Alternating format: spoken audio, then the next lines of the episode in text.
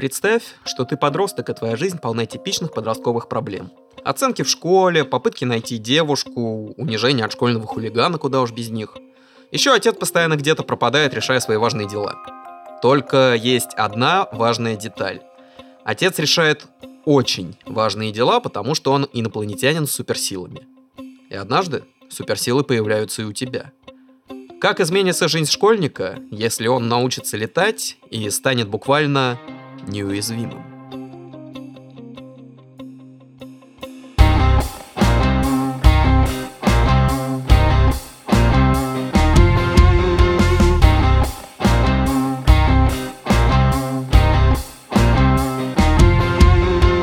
Это подкаст «Зачем читать картинки» от студии «Разговорный отдел». Это подкаст о героях комиксов и их создателях. О том, как комиксы подстраивались под время и меняли его. Мы будем говорить не только о Marvel и DC, но и о менее известных, хотя и не менее значимых героях. И да, не только западных, но и восточных и русских. Я Егор Васильев, автор этого подкаста. И сегодня речь пойдет о неуязвимом – Открою ужасную тайну. По образованию я филолог и учитель русского и литературы. Поэтому, перед тем, как рассказать о каком-то произведении, я считаю своим долгом немножко рассказать о его авторе. К тому же, это поможет вам понять весь прикол неуязвимого. Конечно же, тайм-коды будут внизу, но сейчас вам придется послушать немножко душную часть про Роберта Киркмана, сценариста и создателя серии. На самом деле Роберт Киркман — человек, широко известный в узких кругах. Такие задроты, как я, знают его как создателя «Ходячих мертвецов», «Неисправимого человека-муравья», одной из самых смешных линеек про Человека-муравья в принципе. И даже как человека, который работал вместе с легендарным Тодом Макфарленом, создателем Спауна. Но это знания, которые доступны лишь людям, которые положили свою личную жизнь на алтарь комиксов. Давайте же я немножко расскажу вам об этом смешном пухлом бородаче. Киркман родился 30 ноября 1978 года. Если вы смотрели Reels, который предшествовал этому выпуску, вы знаете, что с детства он фанател по Человеку-пауку. Но была еще одна тема, по которой маленький Роберт фанател просто безудержно. Зомби. Он очень любил Resident Evil, он очень любил фильмы Джорджа Ромера, ну и, конечно же, любовь к ходячим мертвецам, пойду закрою каламбуршную, не смогла не отразиться на его дальнейшей карьере. Доподлинно неизвестно, как на самом деле Роберт Киркман пришел к написанию комиксов. Ну, вернее как, возможно известно, но так как Киркман еще не настолько масштабная фигура, как тот же самый Стэнли, еще не написано 15 тысяч различных его биографий с разными версиями его творческого пути, поэтому давайте просто примем такой факт. Роберт Киркман однажды начал писать комиксы. И первым его комиксом был «Боевой папа», или же в оригинале «Battle Pop».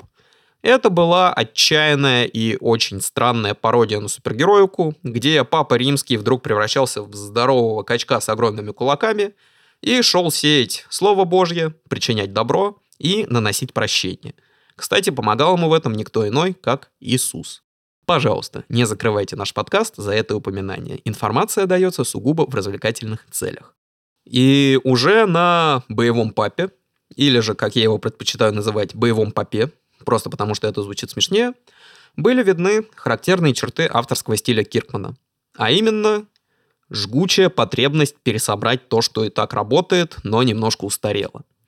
Пародия на супергероику в «Боевом папе» сочилась изо всех щелей. Как я уже говорил, главный герой внезапно становился просто гигантским качком, но продолжал носить наряд католического священника, что выглядело как минимум потешно, особенно на обложках. Иисус же вообще ходил в гавайки. Слишком много говорить о комиксе Battle Pop тоже не особо нужно, потому что, ну, давайте будем честны, это была просто проба пера, и никакого такого серьезного культурного импакта он не внес. О неуязвимом мы поговорим чуть позже, а сейчас стоит заострить внимание на «Ходячих мертвецах», на комиксе, благодаря которому Роберт Киркман стал известен везде – но, конечно же, не сразу. «Ходячие мертвецы» — это, с одной стороны, признание Роберта Киркмана в любви к жанру зомби-апокалипсиса, с другой стороны, очередная попытка этот жанр пересобрать. Потому что, давайте будем честны, последние лет, сейчас я смотрю на воображаемые часы, 30 зомби уже никто не боится. Мы все знаем, что им нужно рубить голову или ломать ноги, и из э, страшных главных героев фильмов ужасов, зомби превратились во вторичную массовку для комедий. Киркману это не нравилось. Киркман любил зомби. Но он также понимал, что эти ходячие трупы свое уже отжили. Простите, каламбурушную я, кажется, не закрыл. В чем же феномен ходячих мертвецов? А все очень просто. Киркман взял старую формулу про то, что, о господи, ходячие трупы, желающие жрать людей, заполонили мир, но сделал основным источником опасности не самих зомби, а людей, которые пытаются выживать в этом неприветливом и умирающем мире. Сериал был успешен. Ну, то есть давайте будем честны. Сериал был настолько успешен, что даже если вы его не смотрели, вы все равно знаете о его существовании. Хотя бы по мемам. Но тем не менее, мемы — это тоже мерило успеха коммерческого продукта. По мемам. По мемам, Карл. А еще от себя добавлю, что в сериале был очень клевый саундтрек. Если вы думаете, что тема зомби отпустила Киркмана после его зомби Магнум Опуса, то нет. Роберт Киркман еще и придумал линейку Marvel Зомби. Да, ту самую, по которой был маленький эпизодик в сериале «Что если?». Эпизодик, откровенно говоря, слабый, поэтому если вы хотите узнать, какими Marvel зомби должны быть по-настоящему, то лучше прочитайте оригинальный комикс. Киркман там разошелся на все 100% с характерным для его стиля ультранасилием и выстебыванием всего и вся. Потому что очень важная черта авторского стиля Хикмана — это умение иронизировать над любым жанром, за который он берется. У него вообще такое чувство, что есть ровно два режима. Либо максимальная ирония, либо максимальное переосмысление. И иногда эти два режима пересекаются, и у нас получаются неуязвимый, ходячие мертвецы, Марвел зомби, но точно не боевой поп. Боевой поп не удался. Я уже сказал про любовь к иронии, но стоит осветить и тот факт, что Киркман очень любит пересобирать доступные ему жанры. Яркий пример этому — комикс «Изгой», он же Outcast, Sorry for my English, который рассказывает о демонической одержимости, но с очень забавной стороны. Обычно в медиа демоническая одержимость — это когда группа священников прибывает на место и изгоняет демона из маленькой девочки, которая крутит головой на 360 градусов и заливает их тугой струей блевотины. То есть истории про демоническую одержимость, они обычно очень камерные и локальные. И они пугают как раз осознанием того, что может произойти с человеком, если в него заползет, залезет, вторгнется демон. Изгой работает с другой стороны, потому что он показывает проблему демонической одержимости целого городка. И дискомфорт и страх создается не из-за того, что «О господи, демоны», а из-за того, что мы, как читатель, буквально не знаем, кто станет одержимым следующим. И саспенс нарастает, нарастает, нарастает. А потом выясняется, что главный герой может изгонять демонов буквально своей кровью, а для того, чтобы это сделать, он бьет их по щам. Но, тем не менее, саспенс продолжает нарастать, потому что это тоже удивительная черта таланта Роберта Хикмана. Даже в истории, где персонаж занимается экзорцизмом путем избиения, он все равно умудряется и привязать нас к персонажам и заставить им сопереживать. Киркман поработал и с легендами комикс-индустрии, например, с Тодом Макфарлином, с дядькой, который придумал Спауна, и еще много, много, много персонажей, не столь популярных, но также широко известных в узких кругах. Вместе с Макфарлином они делали комикс под названием «Хаунд». Это очень забавная и необычная история про двух братьев, один из которых суперагент и крутой чувак, другой постепенно опускающийся алкаш. Но в чем проблема? В том, что суперагент умирает, и его дух начинает делить тело с братом-алкашом. На Тоде Макфарлане в этой истории были немножко странные гипертрофированные дизайны злодеев и классические сюжетные повороты родом из 90-х, а Киркман взял на себя очередную попытку переосмыслить жанр, смешав сразу и шпионский боевик, и историю про одержимость, и историю а Человек-паук, Веном и противостояние со злыми злодеями. Но Хаунту на самом деле не повезло, потому что история, которая была в комиксе, не закончилась, комикс резко перезапустили, переломав все характеры персонажей, добавив героя, который выглядит как Большой Лебовский, но бегает с катаной, и он на самом деле спецагент, который помогает главному герою, и убив романтический интерес главного героя, простите за мой французский, жестко похерив всю ту романтическую линию, которую выстраивали в прошлых выпусках. Но это тоже неотъемлемая черта индустрии. Почему так произошло, никто не знает, а если мы узнаем, то, возможно, это будет не скоро.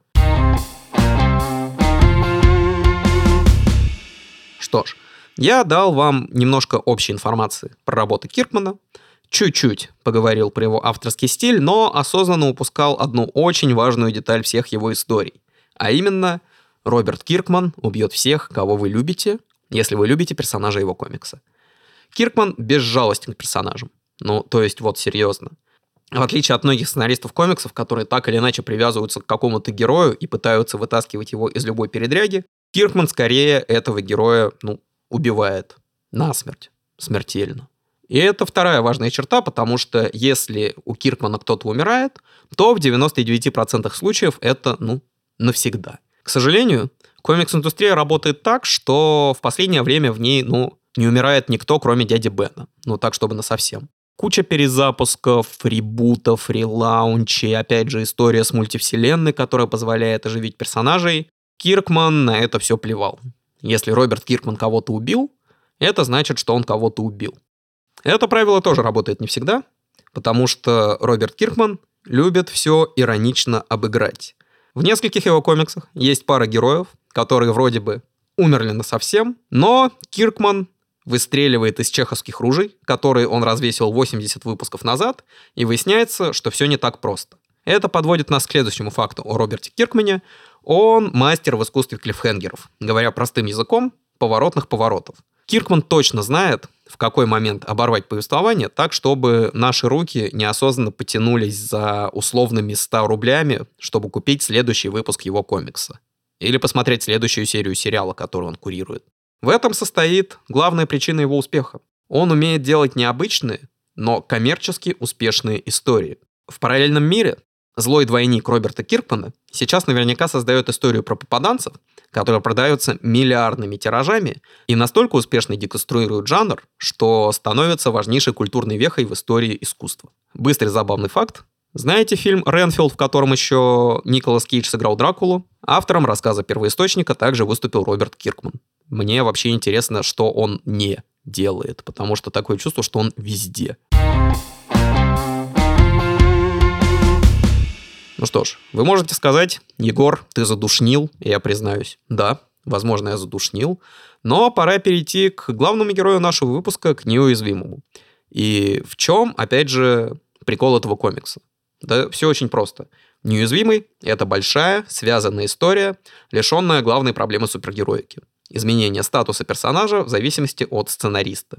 Такое часто происходило с тем же Бэтменом, о котором был прошлый выпуск, когда у одного сценариста он суровый и безжалостный такой Бэтмен, который ломает всем ноги, а у другого сценариста он впадает в депрессию из-за того, что у него отменилась свадьба с женщиной-кошкой.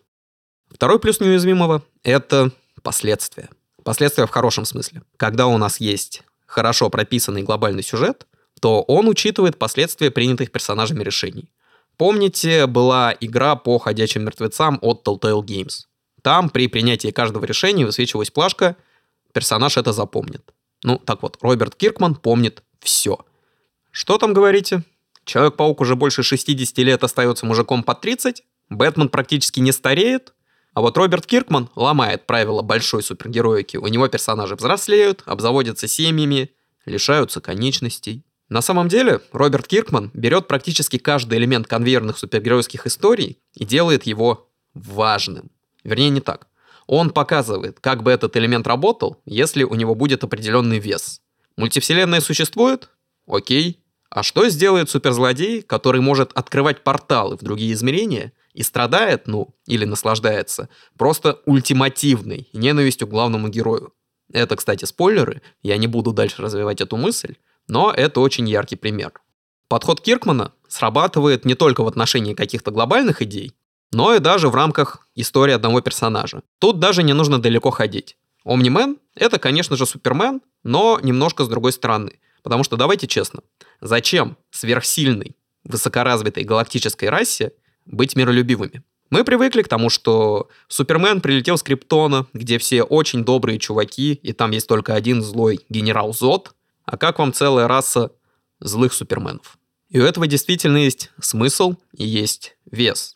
Этот супермен быстро выносит местный аналог Лиги Справедливости и Мстителей, просто потому что он буквально самый сильный супергерой. А статус самого сильного супергероя в любой истории не делает персонажа автоматически добрым и положительным. Что у нас еще есть в больших комиксах? Ну, конечно же, попытки государства контролировать супергероев. В неуязвимом есть Сесил. Это смесь Ника Фьюри из Marvel и Аманды Уоллер из DC. Небольшая душная справка. Ник Фьюри — это директор «Щита», Аманда Воллер — это куратор отряда самоубийц. Киркман задает вопрос. Если государство регулирует деятельность суперлюдей, должно ли оно относиться к ним серьезно? Если мы, например, посмотрим в сторону Марвел, то супергерои и государство существуют, ну, не то чтобы раздельно, но параллельно и практически не пересекаясь. В выпуске про Железного Человека я мельком упоминал гражданскую войну, и это, пожалуй, единственное прямое столкновение государственного режима и супергеройских трико. В DC подобная история. Лига Справедливости тусуется на своем огромном космическом корабле где-то на орбите, и если нужно, прилетает помогать людям. А условное правительство США, конечно, пытается делать своих сверхлюдей, ну, конечно же, безуспешно, но никак не влияет на супергеройскую деятельность. Хотя бы потому, что Бэтмен, скорее всего, может купить США. И Сесил Стэдман, который как раз курирует супергероев, относится к этому очень серьезно. Ну, настолько серьезно, что у него всегда есть запасные планы по устранению любого супергероя. И при всем при этом Сесил тоже не то чтобы положительный персонаж. Он умный и хитрый чувак, который использует любую возможность, чтобы обеспечить безопасность людей. Не суперлюдей, не сверхлюдей инопланетян, а обычных людей. Дальше тоже мог бы быть спойлер, но я просто скажу, что его взаимоотношения с главным героем будут развиваться немножко с разных сторон, потому что Сесил, как и любой сотрудник спецслужб, на самом деле жутчайший параноик. Что еще, говорите, есть в больших комиксах? Какие-нибудь загадочные расы, которые живут на нашей планете, но практически не пересекаются с людьми, например, как кто? Ого, как Атланты из DC, ведь Аквамен Атлант. В Неуязвимом тоже есть своя Атлантида, но там живут рыболюди, которые буквально не участвуют в сюжете. Самого главного рыбы-человека убивает Омнимен, и потом мы видим просто коротенькую сюжетную линию про то, как неуязвимый прибывает в Атлантиду. Таким образом, Киркман не только показывает серьезные и важные вещи, работающие в его комиксе, но и продолжает выстебывать специфику жанра. Потому что, ну, давайте будем честны, не только теория Большого Взрыва породила мнение о том, что Аквамен сосет. В принципе, Аквамена очень многие читатели комиксов недолюбливают. И Киркман, так как он всегда находится в контексте этого, он прекрасно это понимает, он э, удивительным образом выцепляет все эти вещи и крайне умело вставляет в свою историю. Знаете, какая еще есть проблема у больших супергеройских историй? Это так называемый эффект Голливуда. Замечали, что инопланетяне всегда нападают на Нью-Йорк? Собственно, вот вам эффект Голливуда. В мире неуязвимого, в принципе, есть много разумных рас, начиная от жуков, заканчивая вилтрумитами. И логично, что если есть не одна разумная раса, то мы видим несколько сторон конфликта, которые свои проблемы решают не только с землянами и не только на Земле. Несколько сторон конфликта втягивают нашего героя в ситуацию, в которой ему приходится делать, ну, объективно, очень сложный выбор. Потому что Напомню вам, что Марк полувилтрумит, а вилтрумиты занимаются тем, что летают по космосу и ломают всем кабины. Для того, чтобы захватывать все больше и больше раз, потому что вилтрумиты самые сильные, самые быстрые и летают по умолчанию. Э, соответственно, на фоне такой жесткой инопланетной угрозы какие-то локальные суперзлодеи по типу Лиги Ящериц, такие тоже, кстати, есть в неуязвимом, отходят на второй план, и герою приходится решать куда более глобальные вопросы, как, например, принять предложение Вилтрумитской империи и по-быстрому завоевать Землю, или присоединиться к коалиции, которая им противостоит. Но наличие в комиксе инопланетной жизни ставит перед персонажем и более локальные вопросы. Например, что делать с твоим сводным братом, если его отец это твой отец, а его мать это говорящий жук? Я неоднократно говорил про любовь Киркмана иронически что-нибудь обыгрывать, и эта любовь выражается даже в названии комикса, потому что неуязвимый является неуязвимым только на бумаге. Я все еще не закрыл каламбурушную. В чем дело? В том, что Марк на самом деле постоянно огребает. Переломы, выбитые зубы, заплывшие глаза, кровища, Все это становится привычным спутником его супергеройских будней, но вы можете спросить, а для чего это делается? Давайте я вначале скажу, что это не кровище ради кровища. Все куда серьезнее. Сделаем небольшое отступление. Вы замечали странный момент, что в супергеройских комиксах, когда два суперсильных чувака неистово ломают друг другу кабины, на них чаще всего не остаются ни царапины. То есть рушатся небоскребы, пробиваются планеты, а у них максимум что рвется костюм. Из-за этого мы перестаем верить в серьезность происходящего. Киркман же с помощью жестокости, причем часто довольно-таки жестокой жестокости, показывает, насколько высоки ставки, что персонаж может пострадать, что персонаж может умереть, что оторванная нога, к сожалению, не вырастает. И это выводит неуязвимого на новый уровень по сравнению с классической супергероикой и особенно с классической подростковой супергероикой, потому что давайте не будем забывать. В начале сюжета Марк Грейсон, главный герой, подросток и школьник, который на наших глазах растет, взрослеет, часто огребает, но именно за его историей мы продолжаем наблюдать. Несмотря на возрастающую популярность неуязвимого, к сожалению, на русском комиксы о нем издавались всего лишь единожды, и издательство, которое их выпускало, умерло в муках где-то в 2017 году. Поэтому, если среди ваших друзей есть анонимные миллионеры, крупные издатели или просто неравнодушные люди, то, пожалуйста, позвоните им и попросите, чтобы они выкупили лицензию на перевод неуязвимого в России. Пока же нам остается только смотреть сериал и ждать продолжения. Теперь я чувствую свой долг, пусть чуточку, но выполненным, потому что я рассказал вам, кто написал неуязвимого, я рассказал вам, на что стоит обратить внимание при прочтении неуязвимого и, в принципе, как к этому комиксу относиться. Я бы хотел рассказать еще больше, но дальше уже пойдут спойлеры, а портить вам впечатление от истории мне не хочется. А теперь представь, что ты повзрослел. Подростковые проблемы отошли на задний план. Теперь вместо страха перед школьными хулиганами ты боишься всемогущего императора инопланетной расы, который грозит уничтожить твою планету. Но вместе с тем тебе также нужно искать работу и пытаться настраивать свою жизнь. Жизнь, которая бьет тебя под дых, но ты регулярно поднимаешься и продолжаешь идти вперед. Все потому, что ты неуязвимый. Это был выпуск подкаста «Зачем читать картинки?». Если вам понравилось, то самый простой способ поддержки – это ваша активность. Подпишитесь, оцените и напишите комментарий на той платформе, на которой вы слушаете подкасты. Еще у нас есть Boosty, где вы сможете задонатить мне на то, чтобы я стал настолько же крутым, как неуязвимый. Подкаст выпущен в студии «Разговорный отдел». Услышимся через неделю.